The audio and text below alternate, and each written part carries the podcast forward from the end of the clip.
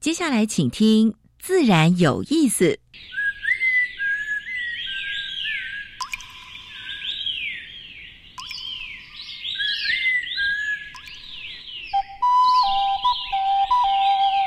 大自然是最能启发人心、最迷人的教室。透过鸟语、虫鸣，顺着山峰、水流，教给我们自然万物的盎然趣味与生命智慧。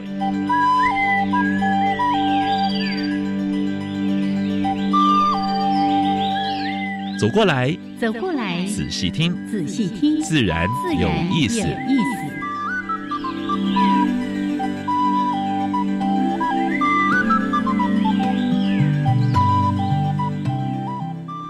hello，亲爱的听众朋友们，大家好，欢迎收听教育电台，自然有意思。我想平视，我先子好了，杨老师。嗯，这几天雨下的还蛮大的，好凉爽，对，很凉爽。但是呢，中南部那边比较低洼的地方也是蛮惨的哦，也是淹的蛮厉害的哦。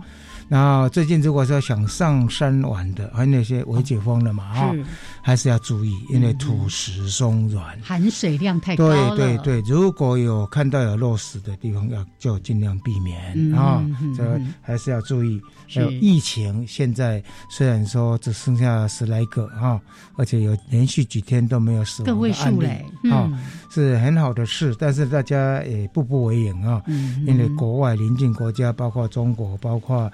包括东南亚很多地方哈，啊，包括美国，甚至欧盟，德尔塔病毒入侵，他们虽然说已经打第二针了，但是照样还是还是会感染，对对对，哈，所以大家真的是要步步为营哈。刚刚呢，在录音前呢，就在跟杨老师说啊，我在期待什么时候我可以拿下口罩，在录音室里面跟大家聊天。哎，毕竟还是觉得有一点隔阂哈，还有这个。口齿呢就比较没有那么清晰，请大家呢多多的谅解。但是我们大家一起挺住。嗯，今天双北市也提到说，哎，餐厅可以开放内用，但是内用的话，它还是有它的规定哦。对，梅花遵守那个规定。对对对对对，因为然后他们还不错了，就是说，如果一发现又有。群聚现象有感染的，马上就要停掉啊！所以大家还是要非常小心的。对啊，那本身的话一定要做好防疫工作啊，戴口罩、勤洗手啊。然后阿公呢，回家先洗澡、换衣服。啊，这个其实不只是阿公啊，这个爸爸妈妈，尤其家里面有这个年幼的孩子，对对，或者有年长的长辈，哦，这个抵抗力都特别的，呃，不能说特别，稍微差一点哈。是是是。所以呢，基于安全。大家呢不要嫌麻烦，嗯，好，这个大家的健康哦，靠彼此一起来互相撑持。OK，好，那还是来说一下今天的节目内容。一开始呢有两个小单元，第一个单元是自然大小事，跟大家分享过去个礼拜全世界台湾发生过比较重要的生态、嗯，农业跟环保的事情。是。啊。那第二个单元，燕子要跟大家分享台湾的原生植物。是，那今天要跟坤灿谈什么呢？嘿嘿，有超可爱的一种小小的植物啊，像非常常见的哦。是，哎，刚刚你有偷听到了，偷听到了。好，那今天的主题时间呢？我觉得这个话题太重要了，是因为我们在几次的播报的已经已经都提过了哈，而且。哎，就是水污染的部分要怎么去监测，尤其是重金属，嗯嗯，哦，那你肉眼都看不到的，没错，有很多污染你可以看得到，啊，颜色怎么样呢？或者是有泡沫什么之类，但是呢，重金属是比较难的，而且有一些这个不良的厂商呢，就会利用什么，像这种最近的下雨天啦，对对，晚上啦，甚至是绕来绕去，让你怎么样也找不出那个来源，是是，好，所以呢，今天我就定了一个主题。用科技哈来导入，然后人性要提升，希望我们再一次的重新找回美丽又健康的美丽之岛啊！是是是，我们今天要找到的就是那个张忠国教授，嗯，哎，台大生工系就是。哎，生物环境系统工程学系。的名誉教授啊，他同时呢也是，呃，七星生态保育基金会董事长啊，今天呢现身说法。哇，这个张教授退休之后还是没有闲着，没有闲着，继续投入到非营利组织来为社会提供更多更多在生态保育方面的一些服务。是是。好，那待会儿呢，我们再请我们的张老师跟大家来分享这个话题。好，那老师我们就先加入第一个小单元——自然大小事。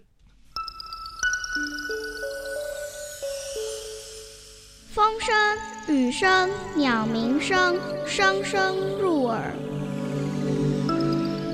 大事、小事、自然事，事事关心。自然大小事。第一则跟大家分享是跟今今天的主题比较有关的哈，就是地下工厂哈，它就是为了炼金哈。就是从那个，就是一些废弃的呃东西里面去回收一些金属啊，用强酸跟强碱之类的啊。那邻居闻得到，可是呢很头痛，那去追踪啊。然后后来就是云林县环保局用空拍的把它找出来了，那要准备重罚啊。呃，我们常常讲过，君子爱财，取之有道。没错，哦，所以这个呢，你要去赚这种钱，你必须要付出蛮多的代价。嗯，哦，要把环保要做好。是，这是那些会议，对对，好，嗯，呃，森林火灾，我们上次也主题报告过，我谈很多次了。但是呢，苏贞昌在这一次的那个中央灾害防灾会议里面提到。就是说，一定要严防，避免上次像，呃，就是阿里山、阿里山还有玉山的那个火灾在在在发生啊。然后也责成那个保区总队一定要去严密监控，还有责成那个林务局要好好落实。不要忘了，百分之九十八点一是不是都是人为的？都是人为的。所以，嗯，要靠我们，不是靠保期总队，靠大家。一分一分的小心是好，从种子到森林哈。嗯，过去的话呢，说土地公很会种，很会种树是啊。但是呢，其实造林还是有时候还是靠点人力的啊。所以最近有一群人哈，他们是台湾呃山林协会的啊，他们会从邻近的林区啊去找种子，然后呢育苗育好苗之后呢。再把它种到森林的缝隙，就是说一块地里面，它可能有空出来的地方，再把这小苗种进去，种小树变大树，那变成一个生生一个一个生物多样性比较高的地方。这其实也有道理啊，是。就土地公种的树。表示它适合在这块土地对对哦，就这个地方。那我们有时候人工，我们就是从我们自己的角度说啊，我觉得它适合。应该要种什么，就是用很人为的。是，他从邻近地区的林区，然后去考虑说，哎，可能林区里面有哪一些种子，它在繁殖之后呢，再种在这个想要种的森林空气里面。还有，他甚至都到海边去捡海漂的，嗯或者是说有些哪些种子，然后再经过培育。我想这个 idea 也蛮不错的。思维是好，台塑平环保哈，希望二零二五年能够停止生产民生的塑料，一次性的，哎，一次性的。嗯，然后它二零二三年，哎，明年后年哈，希望能够把 PVC 一次性的就停掉了。我想虽然说占它的总产值里面不多，但是呢，也应该给它拍拍手。这 PVC 的一些用品不是很多，在欧美国家都早就被停用了。对，但是台湾的步伐是有点慢了啊。是，但是他愿意做，我们还是给他鼓鼓掌啊！加油！特松中心为了挽救挤挤的五棵树，就是五棵凤凰木啊，免费提供核根病新的新的技术，其实就掉点滴了啊。然后还有包括药剂啊。过去的话，对核根病通常是怎么样呢？直接就砍伐，要把根挖出来，再烧掉，土也要挖但是呢，他们用的方式，现在包括从台大的像植物医院啊，还有像特生，他们也是开发出相当多种方法。我想也给特生拍拍手啊！冰封一万五千年啊，在青藏高原的边缘发现二十八种未知的病毒。总共找到三几种，但是五种已经已知了。嗯，但是找这些病毒在干什么？预防对对对对，而且现在包括那个像那个那个地球暖化，很多冰山都溶解的。是，那科学家一样在里面找这些病毒。那病毒可能都是几万年了，很很风险蛮大的。当时开始有人在讨论关于全球暖化这件事情的时候，科学家其实就提过这个警告了。对对对，什么冻原啊、冰川啊这些高山等等的，原来被冰冻在。哎，这些冰层里面的这些病毒，一旦如果出来的时候呢，会不会对人类造成浩劫？对啊，所以我们也呃很高兴的，科学家也注意到这一块啊。雄蜂曼波比是很好的授粉昆虫，哎哎，不不一样啊，摸机器毛毛的。台湾的现在我研究室也是第一个在台湾是等于。等于等于先先做繁殖出来的哈，那那个学生现在他也在一个生技公司在开发这方面的哈。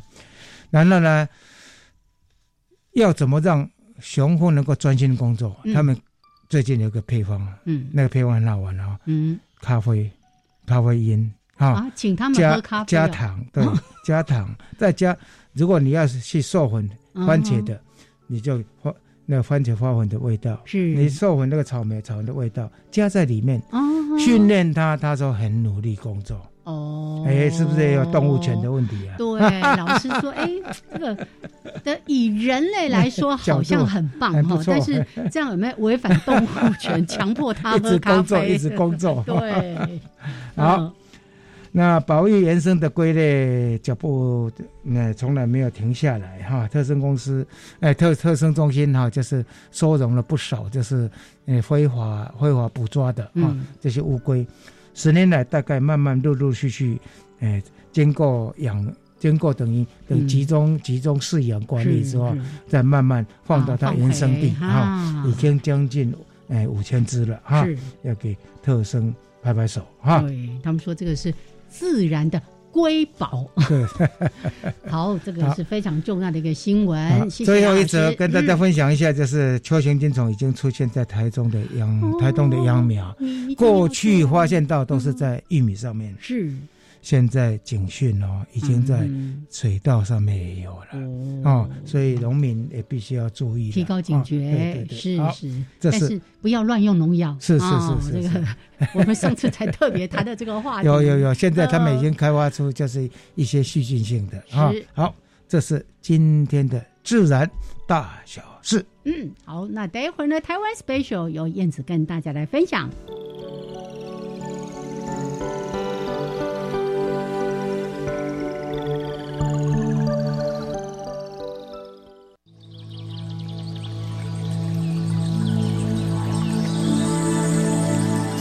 别的地方找不到，别的地方看不到，别的地方听不到。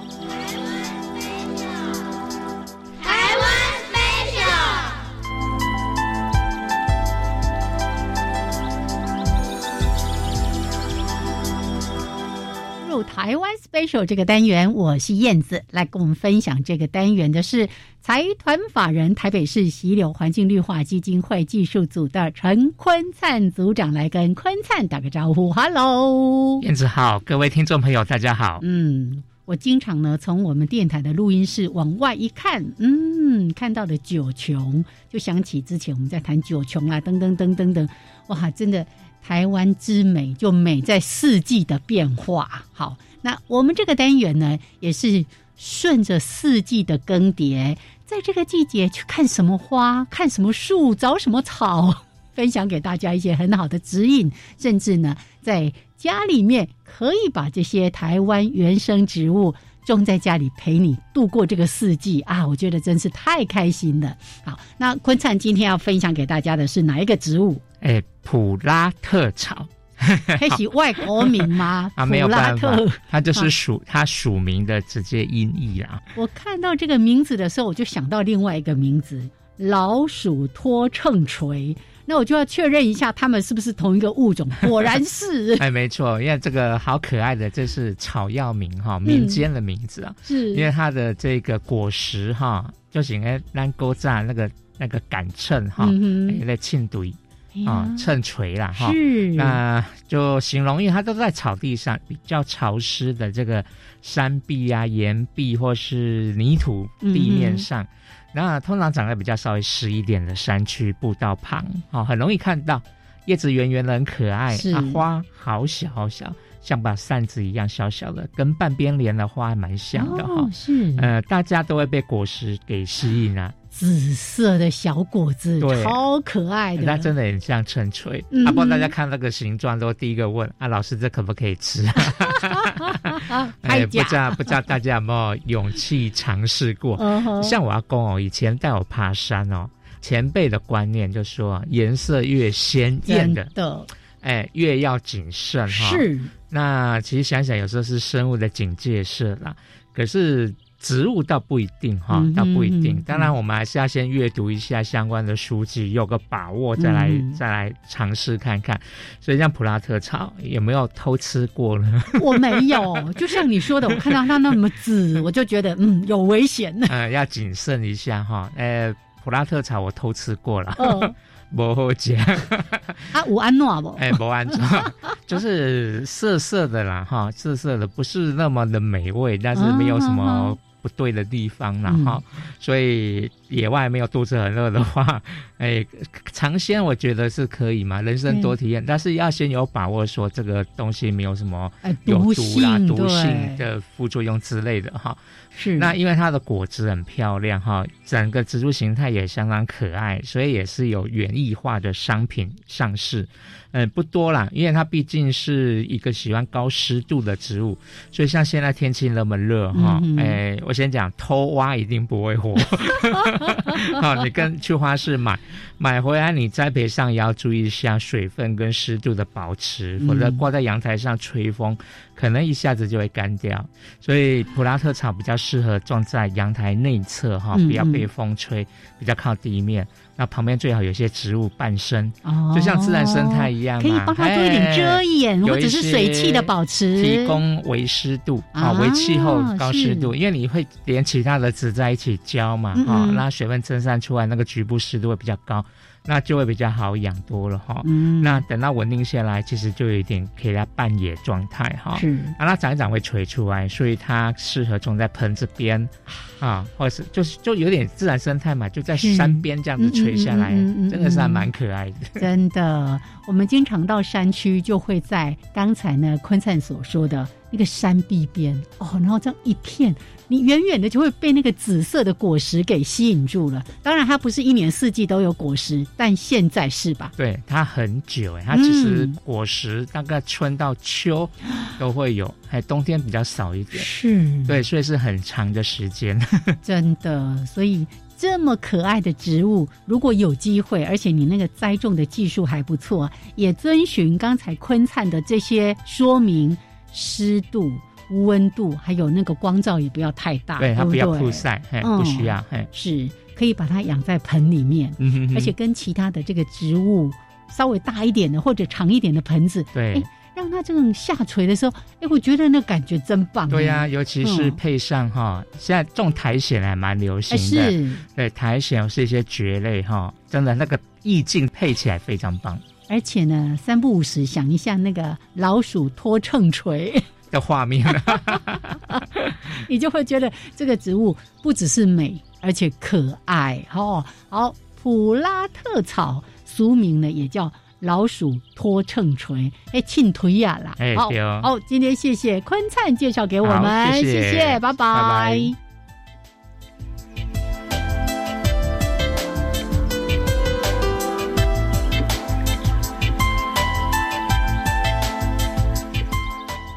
好，现在时间是上午的十一点二十四分，欢迎朋友们继续加入教育电台，自然有意思，有声平视，我燕子，嗯，欠推啊，欠推啊，来哦，来哦，但是呢，为什么一个普拉特？哎呦，老师意见哦，用这个署名直接欢迎哦，是是是，好，来，我们来欢迎今天主题时间的这个特别的来宾，来，台大生工系的呃张尊国张张张教授，名誉教授，是，他同时也是。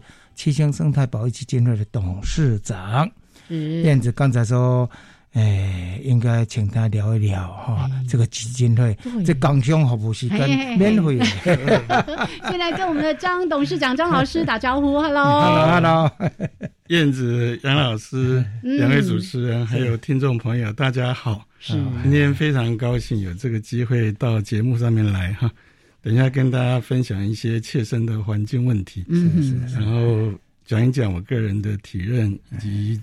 跟杨老师在交流观点啊，这样子促进大家对于这些环保议题更深度的认知啊。没错。当然，刚刚讲到工商服务时间，那我要介绍两个东西，还不止那个生态保育基金会啊，因为我服务的这个原来在台大的这个科系哈，因为这边是教育广播电台哈，所以是名正言顺要做一些这个工商服务，有有要那个招生的，对对对，有有这个需求的哈。因为因为在当过生工系的系主任，对对，因为这个生物环境系统工程这个名称这么长，有时候我们自己都念不清楚。那我们自己搞不清楚，外人更是觉得陌生哈。所以我要把这个这段眼镜的历史跟大家分享一下。早期我们的前身哈是叫做农业工程，嗯农业工程里面有两个主题，一个是水利，一个是机械。水利呢，就是农田灌溉排水啊，当然主要是替这个水稻或者是这些主要粮食作物。以前叫做农工系跟农机系，对，后来就分成两个哈。那农机系就做这些农业机械跟仓收获以后仓储物流等等这些工作。但早期台湾都是以农为基础的经济嘛，所以这个是重要的。是是。但是随着时代的演进以后。我们这两个系都改名了，所以我们的系就改成生物环境系统工程。嗯，也就是说，在原先的只有灌溉排水的这样子的一个任务之下，其实我们老一辈的教授把台湾很多的海普新生地的开发，很多很多问题都解决了。嗯嗯。那我们也觉得台湾好像不再受到这种生产不足的威胁了啊，所以就反而是比较。关心到我们这么大的农业环境当中很多很多的污染问题，因为工业污染造成我们很多生产环境的恶化，那这些可能会影响到我们食物的安全。所以从最上游的集水区、水库、河流、流域到海口啊，那这个都是我们的一个探讨的一个研究范围。所以我就简单介绍在这边，是也希望大家有进步。还有一个工商服务还没有，就是对，哎，另外一个生态 基金生态，嗯，保育基金会。对，那这个基金会呢，是由早先哈，就是台北市七星农田水利会捐资成立的。那作为台北市的这个农田水利会，因为都市化的结果，很多的原先灌溉。的服务或者是原先的这些土地资产啊，都因为都市化过程当中变成很大的一个资源。嗯，那他们那时候也在提倡所谓的三生功能啊，就除了生产以外，其实对于生活面、生态面更越来越重要。是，所以他们就出资。捐助啊，成立了这样子的一个经济基金会，在民国八十六年的时候成立，嗯嗯嗯，所以大概也差不多有二十几年的历史。那我们的杨老师也是一直来是我们的伙伴啊，一直在里面努力。我们两个都是创重要的调啊咖了哈，是是，因为我们两个在当年在阿扁时代的话，也是所谓的呃民民就是。推荐的那个那个呃会务委员，因为过去都是全部都是农民，从我们那时候开始，大概三分之一推荐，那现在水利会都被收归国有了。但是刚才提到七星生态保育基金会，的确做了很多的事情哦，包括大家。经常去那个哎，士林官士林官邸，对对对，还有很多在台北地区的一些生态的这种工程啦，或者是呃生态的一些营造。好，那待会儿呢，后续有机会在聊的过程，也许还会再提到。那特别刚才提到了台大的。生物环境系统工程学系，哎，只考刚考完哈，最后一届。对，真的，我们经常在说三生有幸哦。那也许在这个系里面，如果你也对对对环境、对生态是充满了热情跟抱负，的确可以好好的选哈。好因为来，这个戏过去都是以工程为主，那大概差不多在十几年前也有一些生物背景加进去了啊。不只是要人类好，是所有的生物跟环境要一起好对的。好，OK，那我们就先聊到这边。那待会儿呢，一小段音乐，还有两分钟插播之后回来，我们这个主题。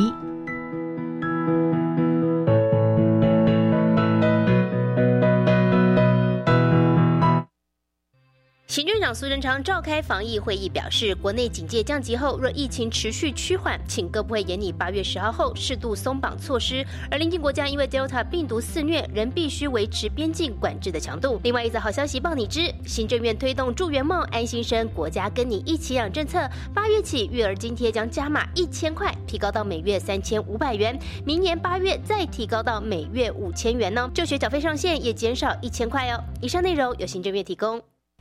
请问下次直播时间是什么时候呢？教育电台煽动全世界，脸书直播，下一次是八月三号中午哦，一点三十分。谁来直播呢？教育开讲节目主持人李大华，很棒哦。邀请谁呢？时报出版社董事长兼总经理赵正明。哇，久仰，讲什么呢？台湾人读书现况分析，读什么书，怎么写，用什么看最吸引人？耶、这个我喜欢。大家费留学考试开始报名喽，到八月三号的下午五点。什么时候考试呢？十月九号礼拜六笔试测验，考国文作文还有专门科目。十二月四号、五号星期六日举行面试，录取多少人？一百多人。补助多少钱？理工类三年总额度上限九万美元，人文类四年总额上限十二万美元，另外补助生活费。详细内容请参阅一百一十年公费留学考试简章。以上广告是由教育部提供。加外加外，阿玛波拉，扎根格玛西卡斯达斯，迪加古拉布古列列。大家好，我是来自台东的胡代明，这里是教育电台。那罗哇那咿呀那呀哦哎呀，那是你呀鲁玛的呀恩哦，朋友们就爱教育电台。好，现在时间是上午的十一点三十二分，欢迎朋友们继续加入教育电台，自然有意思，我商平视。我是燕子我。们现在所访问的是七星生态保护基金会的董事长，也是台大哎生工系的名誉教授张尊国张博士。是，那今天呢，我们来谈这个关于河川污染、是农田的污染。是，所以我刚刚说，我就给张老师呢一个很重要的标题，叫做“科技导入”，因为今天我们要谈的就是。呃，老师在这个台大生工所的时候带领团队所研发出来的一个，不是时空胶囊，是。是一个缩时的胶囊，嗯。可以帮我们监测环境的变化，抓到那些。偷排会废水，常常在节目里面被杨老师骂的那些人，对，就是让这些呃地下工厂或者是违法的哈，应该是讲违法的业者啊，这无所遁形。没错，哎没错。尤其像我，我很喜欢这个嗯大自然里面跑。那以前呢，那沿着这个一直往山里面走，一直往山里面走，就发现哦，那个水越来越干净，越来越清澈。那你再往回走的时候，就发现哎，那个浊度啦、颜色啦等等，是是，就是觉得好感慨了哦。其实张老师在台大的时候是很蛮早就做从事这个污染研究了啊。嗯，我印象最深的就是他对台湾农地的点状污染源是啊，尤其是重金属的啊。那这个部分也许可以请张老师先分享一下，再谈到说他为什么用这个胶囊来做监测。来嗯，好，那我们知道说，我们为什么要关注这些环保的议题哈？因为我们作为一个生物体，每天可能吃食物是一点几公斤，喝水是二点五公升，就嗯。二点五公斤。呼吸的空气，大家也许没有想到啊，嗯，一天大概十二到十五公斤呢、嗯啊，所以我们说现在这个 COVID-19 传播厉害，是因为我们每天需要嗯呼吸。大量这些东西，对，所以你想想，看啊，一天我们跟这个周遭的环境哈、在物质上的交换，大概就是我们体重的四分之一到五分之一这个量呢。嗯嗯嗯，啊，这个量是非常非常巨大的。是所以你想想看，如果这些东西有问题、不干净哈，那我们的健康一定受到很大的威胁。真的，所以这个是我们为什么每一个人都是切身要关心这个问题的。我个人看法的一个基本论述啊。那你看哈，如果说我们吃的米里面有重金属，嗯，啊，虽然可能我们口感也察觉不出来，但是呢，这些进重金属进到体内，只进不出，嗯，对，只进只进不出，那长期就会就会发生问题嘛，嗯嗯，啊，那但是呢，这些进重金属是怎么来的呢？因为台湾太多的这些中小型的工厂，比如说是电镀工厂、金属表面加工厂啊。那他们都散居在农地里面，为什么呢？因为是中小型的，他们取得土地成本低，嗯，又不要缴地价税，是。啊，那可能接这些水电又是有优惠，嗯，所以他们在这样子的一个经济诱因的驱使之下，哈，就造成就是台湾农地到处可以建这些违章工厂，那这数量多到什么程度呢？在大概三年前吧，农委会有一个关于农地资源的一个普查的一个调查结果哈，大概他们那时候判断哈，农地一个一个丘块来看，大概有十三万笔的丘块被被非农业使用啊，都都等于说我们从空照图或现现看的时候，哎看到这个工厂的房屋，然后呢这个面积哈，在平原地区加起来大概就一点三万公顷。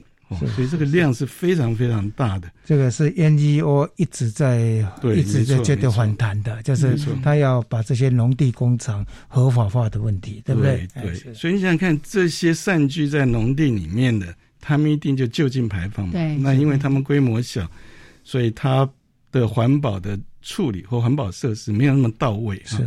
所以今年累月就造成农地污染。对，农地污染当然就有可能透过食物链进到我们的食物里面，进到身体里面，所以这一直是一个很大家最熟悉的就是镉米的问题，对不对？镉米在日本也发生过，在台湾也发生过，所以这个这个现象是极其普遍，民众在地民众也了解，但是是束手无策啊，因为这些中小工厂这些制成。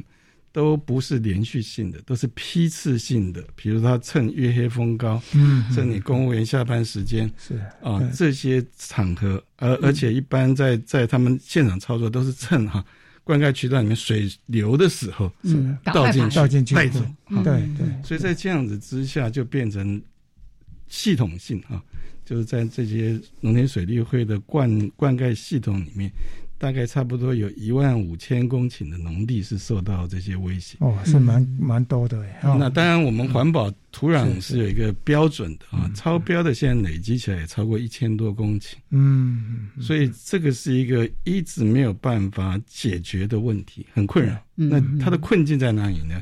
简单来讲，就是这些污染是有毒的重金属，这些重金属的监测成本啊，太高了，太高了哈。就是说，我们去采一个样送到实验室，大概就差不多要一万块钱，测测下八项重金属。那你想想看啊，你采一个样，你白天去。或者是不是他偷排的时间去，你也抓不到，不一定不一定能够采得到。对对，所以这个你的样本的代表性不知道，然后你这个一个样本就花那么个大的成本，是，所以他们有恃无恐啊。是是，所以这个呃，一般农民也知道，百姓也知道，但是就是束手无策，所以这一直长期被困扰，嗯等于说这个。道高一尺，魔高一丈，他就看准了你政府的在监督的力道跟资源上，对力有不逮，啊，所以我就为非作歹。那即使就是很不呃运气不好被你抓到一次，那个处罚的亮度跟他。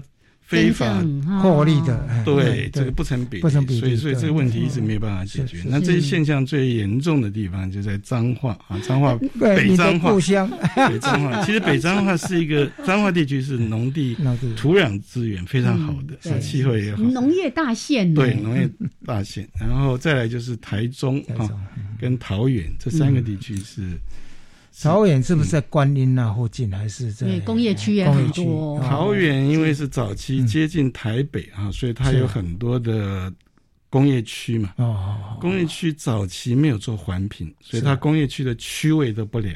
啊，比如说我们看到很多的这个中立工业区啊，中立这个很多的这个平镇工业区，都在我们的平原的中间或上游。那它下游还有很多的农地嘛，是是，所以在这个状况之下，就一定造成了很严重的。所以大概就是彰化、台中跟桃园哈，是就是过去就是这些，尤其是重金属方面的哈，是不是？哈。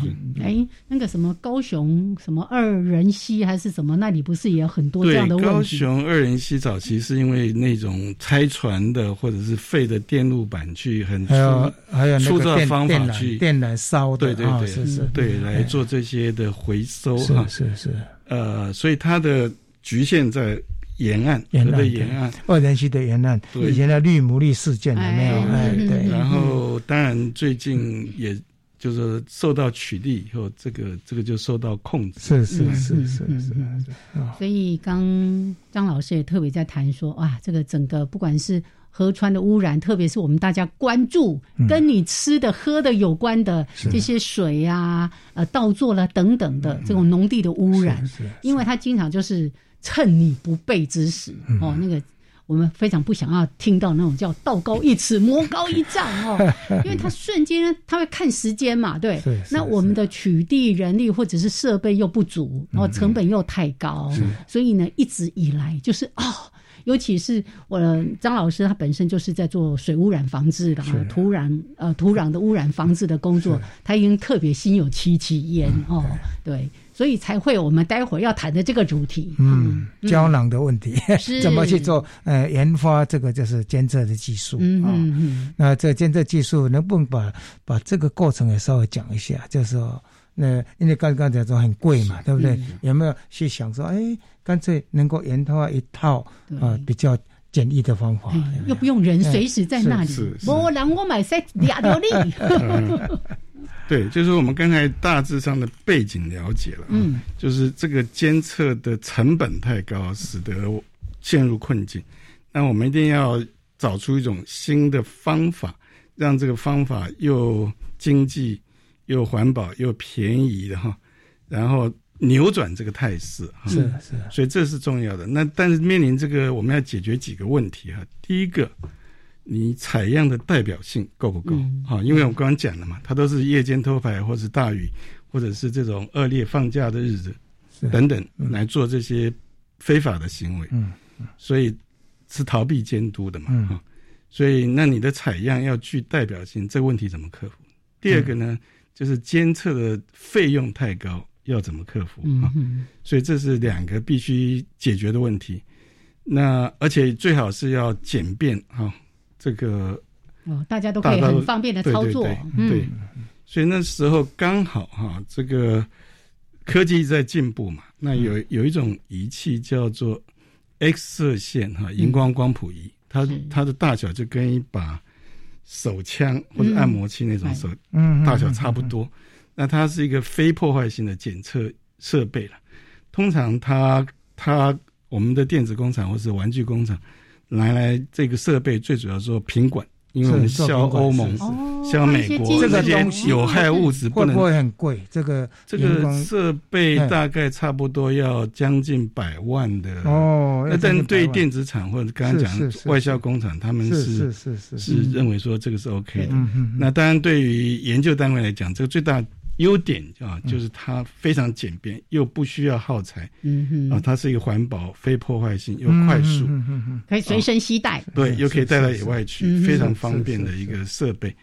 那但是它的也有一些限制，也就是它只能针对固体的样本，啊，比如说是你一个合金或者是一个矿砂，要看矿的成分，或者是一个土壤啊，是，但是不能一体一体的成分，是。一体。但是我们碰到的问题是液体的问题，这么多废水对对对，所以这个这个就变成它使用上很大一个限制。是是是。那后来我的构想是这样子哈，我们能不能有一个方法，把水里面的这些重金属浓缩放大到一个固体物，再再吸附起来，对，然后再用那个在后端再用这个来测。哦。所以大家都所以还是要采样。嗯，对对对，再去采啊。但是这个采样就不需要人在那边了，我就是做成一个哈，它材料就是呃大家都常见，甚至家里面都有的啊，那个净水器底下就有一个那个柱状的东西，里面可能就有树脂。是啊，那我们实验室也有，工厂里面都大量被使用这种东西，或者食品业要脱出一些苦味或特殊，都用这个东西，所以它是一个安全东西。嗯，那我们把这个东西当做材料，把它打包成一个类似茶包的东西，把它丢在沟渠里面，我们人就离开了，人就可以离开了。那我们通常是放七天啊，这七天当中它一直有水流经过它，只要经过它的水流里面的这些离子这些东西。啊，重金属当然也包含无害性的重金属，像钙啊、镁啊，是是是，它都抓住了。嗯啊，所以它的代表性就变成一个礼拜时间，日夜跟一个礼拜时间。是，那所以它的样样本的代表性就好了。啊，就克服刚才讲的一个采样问题，对对，那人也不要蹲在那边，而且这个这个这么小哈，也不会被别人怀疑。是是，那如果怀疑你多绑几个，那这个太太不会。是是是。对，然后呢，拿回来之后，只要这个呃风干以后，对对对。那我们就用刚才那个所谓的 XRF 那那个设备，扫射荧光啊，荧光光谱一一扫射就知道，结果就出来，就现行了啊。对，所以这个是对于说如何去在这么大的一个范围，这么像我们的这个微血管炎这么多的沟渠里面，哪边是污染的热区啊？哪边有问题，很快就找出来了。是，那你怎么去做溯源到那个工厂的地方呢？对，那找出来只是找热区。热区，对对。那溯源的方式，我们也举几个简单例子，比如说我们在桃园或在彰化做过哈，嗯，桃园地区那个那些工厂哈，杰比鳞次，是是是，间接就都是地下管道，所以呢，你不可能进去嘛，所以我们就在那些排水沟哈，哦，它的每个排水沟都可以放，这是我们放的更密嘛。所以我们很快就知道是哪一个排水沟进来。那但是他们的放流口都应该都会有环保单位的管制，或者是我们可以环保单位可以进场稽查，所以很快就可以锁定到底是哪几家哈 做坏事。没错，所以透过这样一个程序就可以很有效的来发掘问题、解决问题。好，所以待会呢，我们再请张老师来帮我们提供几个振奋人心的例子哦，真的。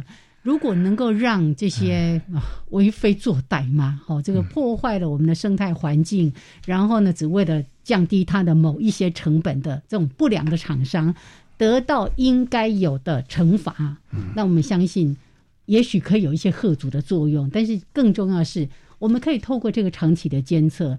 长期的来做这件关于废水或者是重金属啦等等的这个污染的防治的工作。好，待会儿呢，我们再继续的请张尊国张老师跟大家来分享。稍微休息一下，一下段音乐之后再回来。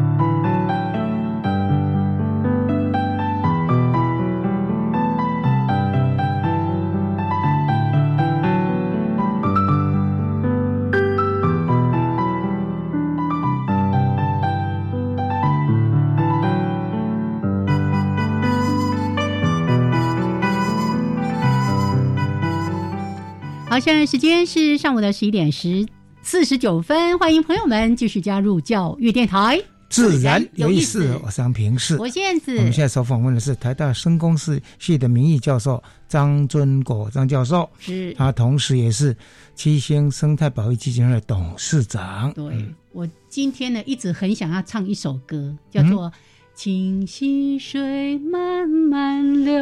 流过青草地，我们希望这个清溪水可以从上游一路游到河口，生活在里面的这些生物都是悠游自在，真的。然后生活在河岸边的我们 也会更健康、更快乐。是，对，所以呢，我们要好好。我们一定要把这些破坏分子揪出来。那刚才呢提到一个什么？呃，时呃不是时空胶囊，缩时胶囊啊，我们。正式的名称叫离子交换树脂缩食胶囊。那刚刚呢，张尊国张老师也提到说，哎。一个一个做起来像个小茶包，对哦，它其实其实就是一个那个放在放在水里面就重金属的捕捉器，对不对哈？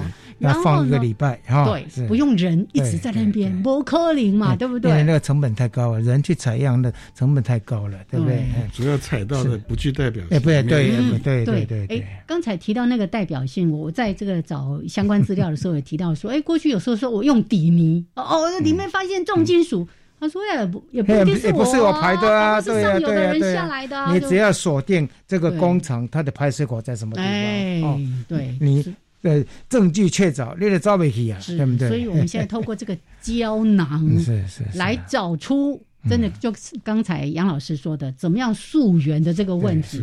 那其实应用这么些年来，啊，从一百零几年、零五年、零六年就开始了。一百零六年，那我们看到有各个县市也跟老师这边做合作，甚至呢，我们最近为什么特别要找张老师来，是因为我们看到《天下》杂志在做一个，他说整个。要不是要说要为淡水河做一件事情吗？然后呢，他们也去做呃淡水河的一些污染的一些了解。二十几家，对，一百二十七家呢，哈啊，这里呢也是跟我们张老师所研发的这个技术是有关系，所以我们今天特别请张老师来。你把这个段故事，这段故事也跟大家谈一下，对，这个整个过程，好不好？好的，嗯，当然这个研发这个树脂缩石胶囊哈。它在彰化那边首先发挥功能哈，因为在土法里面哈，这个规范说你农田水利会把脏的水引灌到农地，造成农地污染，你要当潜在污染责任人，你要有一半的责任，连带 责任。对，所以当初他们的对立情绪是很高的，不愿意合作，是都是隐，大家都隐蔽。资料也不愿意是这个共享，所以就反而让这些不法厂商更有更有空间。所以后来有这样子的机会哈，让第一线的水利会的工作人员，他们对于这个渠道从哪边流到哪边，可能有哪些污染，他们是最他们清楚对，所以他们去放这个的位置啊，是最最恰当。是是是。啊，那后来这个中期的稽查大队的。的人员也相信他们，就一起合作，就破获了几家恶性的偷排工厂，而且是抓到了。嗯，抓到以后，现在的罚款是哦，现在很重，现在非常重。水污染防治法的罚款现在非常高。对，而且呢，除了这个罚款以外，造成农地污染，我所有的富裕的费用都要跟你他出球场。对，那当然，这个法院在这个过程。是极其严谨的，所以经过几年的缠讼，哈，都几个案件都胜诉了。是是。现在彰化那边大概已经追讨回来三四亿的这个整治的过去花的钱追讨回来。是是。那这些厂商就怕到了，因为他们厂商也有赖的群主，也有 也有这些通风报信哈，所以知道这个厉害，就就收敛了。嗯。所以第一线的工作人员说：“哇，以前东西二郡啊，什么生物都没有。”现在里面居然乌国鱼这些鱼慢慢出现了，他们一吓一跳，说：“哎呦，真的是表示水质也改善了。”然后自己工厂他自己的设备也会去要求说，一定要把这回收做好。对，那几家被取缔的工厂，以前这个张滨工业区啊，电镀专业区没有人要去的，结果这几家被取缔以后，就到那个专业区里面乖乖去。后来没想到他因为专业区有好的污水处理，是是，然后呢，他去了以后。现在下订单的时候，知道我下订单给你，你不会中途跳票，嗯，不然在这些违违法的工厂，我给你的订单中途你被采访或抓到关哦。停业歇业，对，所以他们反而赚了。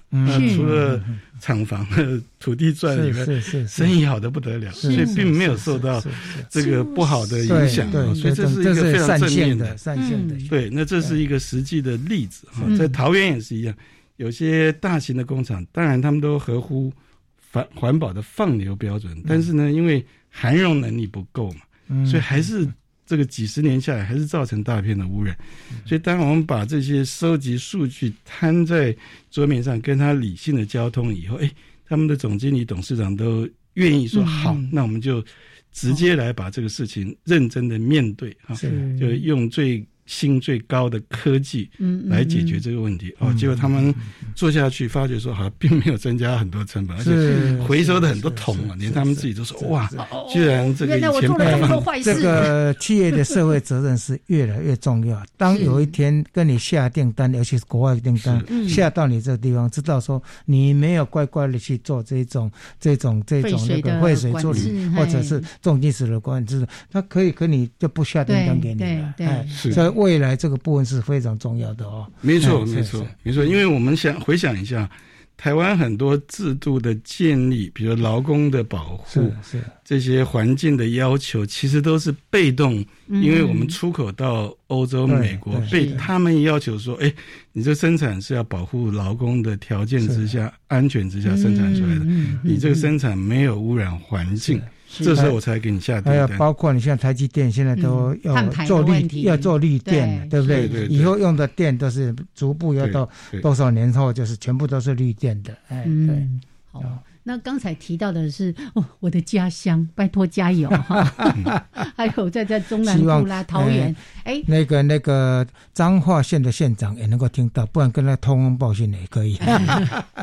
好，那刚才也提到说，哎，我们最近会触发想要谈这个话题，是因为淡水河。你看是这个从上游哇，那个干净的各个支流，然后一直到出海口就越来越脏。是是啊，我就住在万华，嗯所以呢，你是下游 哎，我是下游。如果涨潮的时候还好，哇，如果是退潮的时候，你走过去就闻到会味道还是会有一些臭味了是哈。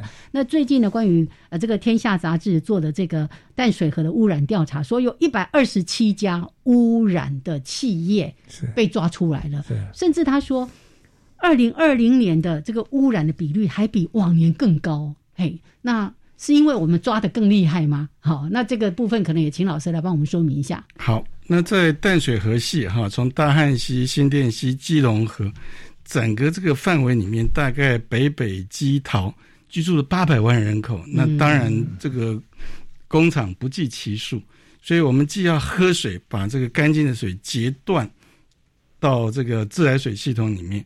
然后我们用完以后变污水，又排到淡水河，所以一方面稀释的水少，一方面污染加重，所以的确是一个很大很大的挑战。